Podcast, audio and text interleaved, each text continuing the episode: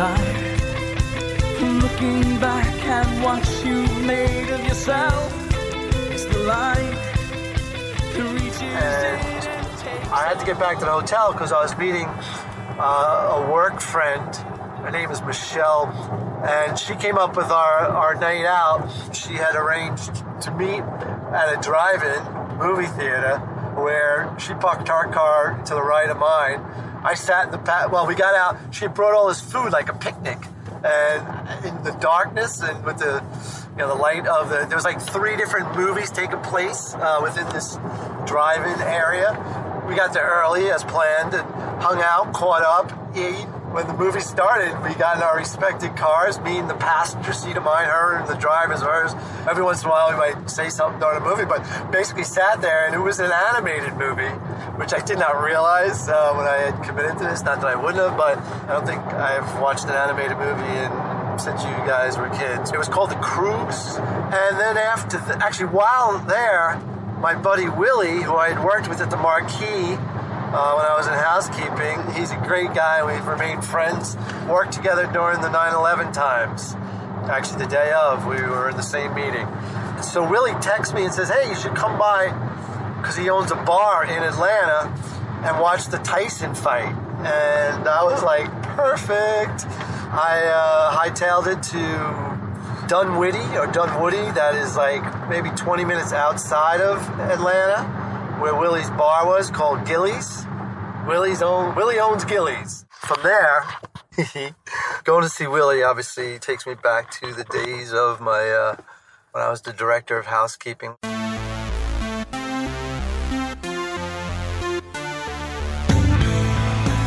I must say, I, I, I did it for about three years, and it was definitely one of the high points uh, thus far of my career. And when I first took over, one of the big things was that the housekeeping department never had an off-property party. I guess just because of the sheer size. There's probably like a good four hundred people in the department. When I came into power, so to speak, I made my pitch to, at the time, was my new boss. He was all about work hard, play hard. And so I got the green light and uh, along with the team, started to uh, plan the big night. Everything from tickets to lining up the venue, which was this place called Webster Hall. I think you guys know that. Nora, remember our our night that didn't uh, pan out with uh, you and your girls on on your uh, eighteenth birthday? But we tried, right? Well, anyway, here I was. I guess this is ooh, probably twenty years earlier. I work out a good deal. We get the night catered. We have the open bar. Every person gets a couple tickets. It was all coming together. So I'd say maybe like a the week before, I went to Webster Hall one night to check it out and, and get a feel for what it's like in action. And so when I got there, people dancing, dance floors lit up, and there's sort of like this balcony.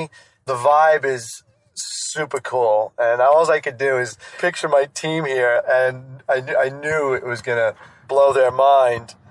While I'm on the balcony looking at this, the music started to soften and the crowd started to part. And out comes this guy. And what he proceeds to do is he climbs up this rope and starts doing like this, this trapeze stuff. And meanwhile, the music's on, cranking, and people are dancing below him while he's doing his spinning above them. After a while, he comes down and people go back to doing their thing. And I go home that night and I start thinking, I had an idea. I reached out to Webster Hall the next day and I was able to make contact with Tito. And Tito was the gymnast guy uh, that was doing the trapeze stuff. I set up a meeting with him. And so I went over to Webster Hall and I met with Tito inside the club. As I stood there with him, which I had kind of thought, but had hoped more, that I really wasn't much bigger than him, nor him me. And so I told him my plan or what I had hoped to do and if he'd be willing to um, join me. He agreed. The night of the party, all my ladies and gentlemen were dressed to the nines. We had the D J cranking music, the food and drinks, and it was a party. But you know what? Partying like adults. Very proud of the team. As night was going on and we were approaching, I guess, you know, everyone had sort of eaten, and I got the microphone from the D J. They have like a big old stage. So I went out, I went out on the stage, and I'm going to tell you, I was dressed in, I guess, I guess you can call them leotards, as well as I had one of those sort of comedy tragedy masks. I didn't have it over my eyes, but I had it on my forehead. They come out there, and I'm, I'm looking at my team, and there's my new boss, and he's looking at me like, what is going on here? And I spoke to the team. I told them how thankful that I, I was, and the hotel was, for the awesome year and the great cleanliness scores we were having. For all the right reasons, we're here celebrating tonight. And I said, also, you know what? Out of respect for everything you do, I thought it would only be fair if I did something for you. So, ladies and gentlemen, I, I can do one of three things. The first one, I could do a dance for you. Everyone's kind of screaming or whatever. I said, I can sing for you. Everyone's mama. I said, or I can do some trapeze.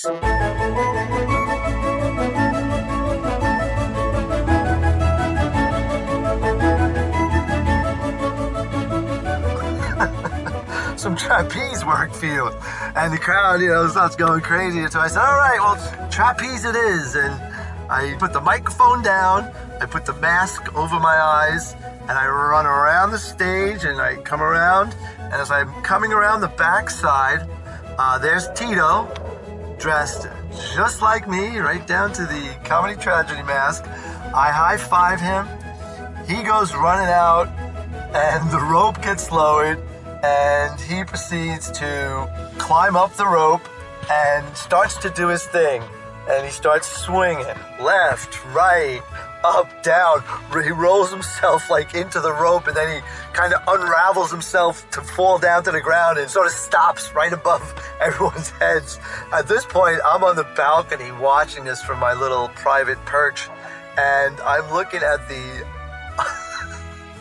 the expressions on some of my housekeepers as they look at this, thinking I am out of my mind and I am certainly gonna die.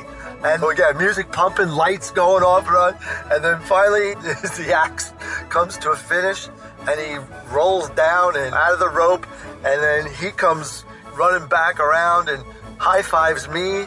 I come running back to the stage, huffing and puffing, get to the microphone, I lift up my mask, everyone goes crazy, and I said, how was I, or whatever, and again, the crowd goes crazy, and I don't know, it, it couldn't have worked out any better.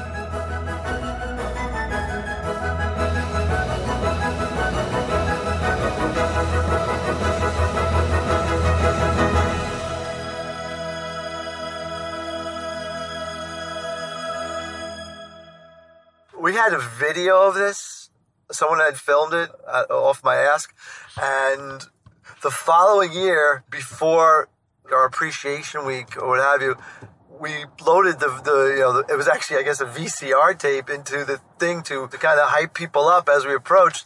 And someone stole it. Someone stole the darn tape. I wanted to put out a reward for it, but my leadership wouldn't back me. It was definitely a, a, a night to remember. And for me, just a, just a lot of good fun. I can't say I made a good impression. I made a, definitely a memorable impression on my new boss, who would like go on to be all Marriott. And so every once in a while over the years, I'll run into him and see him. And once in a while, he'd be like, so you, you're still wearing tights? I, the things we do. I got there for, you know, a couple fights prior and got to see Nate Robinson embarrassed himself. Jesus, most embarrassing fight I've ever seen in my life. And then the Tyson fight, it was great catching up with Willie. He was kind of working, helping out his team while he was catching up with me. And but it was so good catching up with him and reminiscing and all that good stuff. And just seeing uh, his world. That next day, it was rainy and cold, and I was a zombie. Caught up on some things and killed the day. That's when I actually decided to go back to see Sarah and Paul, which I told you about. But what I didn't tell you about is my two visits uh, between Nashville and, I guess, North Carolina. And that was uh, Chattanooga, Tennessee.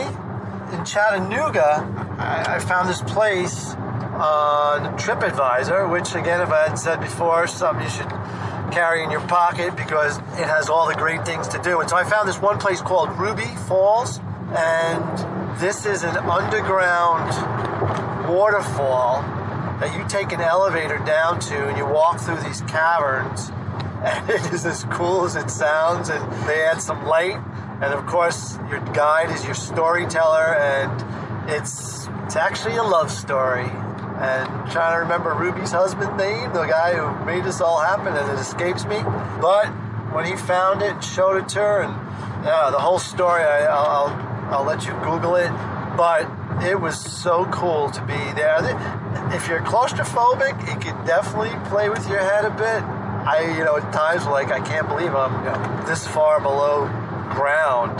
But as he tells you at the end, which I wish he would have told me in the beginning, is that back in nineteen seventy, they had, they, they, you know, they were doing their tours, and three groups were down there, and the elevator broke down, and they waited, uh, oh geez, probably about, he said eighteen hours, so almost a day, to be rescued out of there. And after that, the governing bodies of uh, Chattanooga, Tennessee, mandated that they create an escape tunnel, which they did, uh, which is now in existence. So if God forbid you ever need to get out without the elevator, you could walk out easy peasy.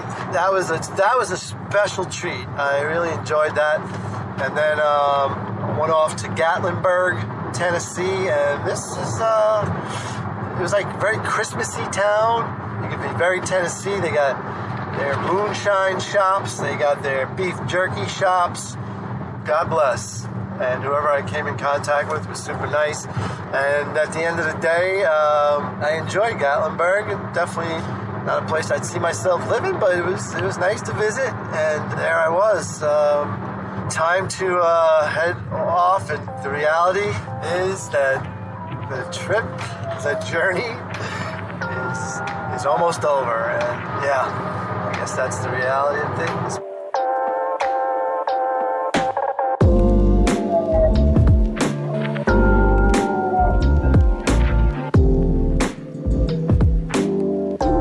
So in regard to uh, Gatlinburg, I also went up to see the uh, the Smoky Mountains, which was, it was all right. I mean, literally, it looks like there's Smoky Mountains. I saw some buffalo on the way up.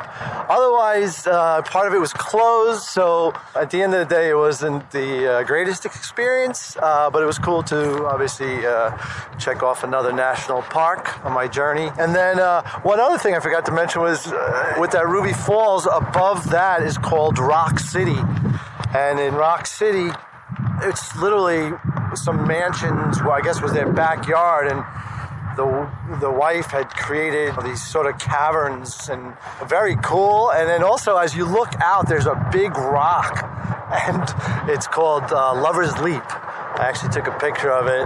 And then um, kind of cool to walk around and see all the things. There's one point where you actually, they have a sign.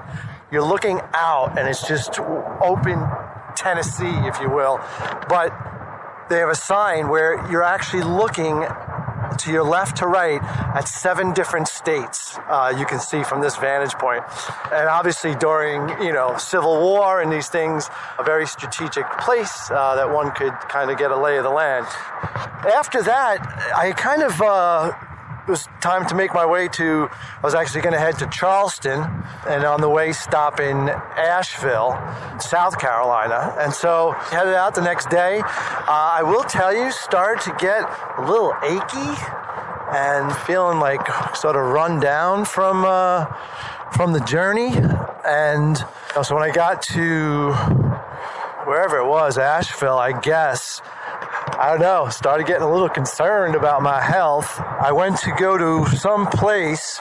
They took my temperature, and it was one hundred point oh nine, something like that. Either way, not good. So I had some uh, ibuprofen on me. I, I took that uh, in hopes it would reduce my fever, and I just chilled in the hotel, like basically for two days, did nothing.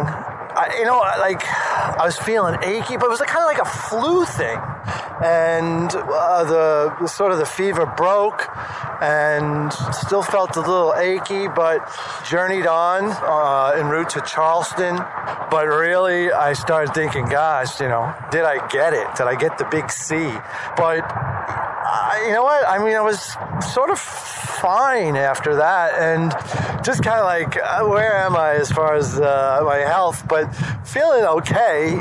But nonetheless, thinking my my journey is, is officially over. So I uh, I made my way back uh, to New York, and when I got back to Mom's house, Grandma's house, I was didn't really want to interact with her because I wanted to go get that that rapid test thing. Anyway, woke up like seven in the morning, got over to this place, and I literally waited outside for four hours to get this test done, and lo and behold, I tested positive.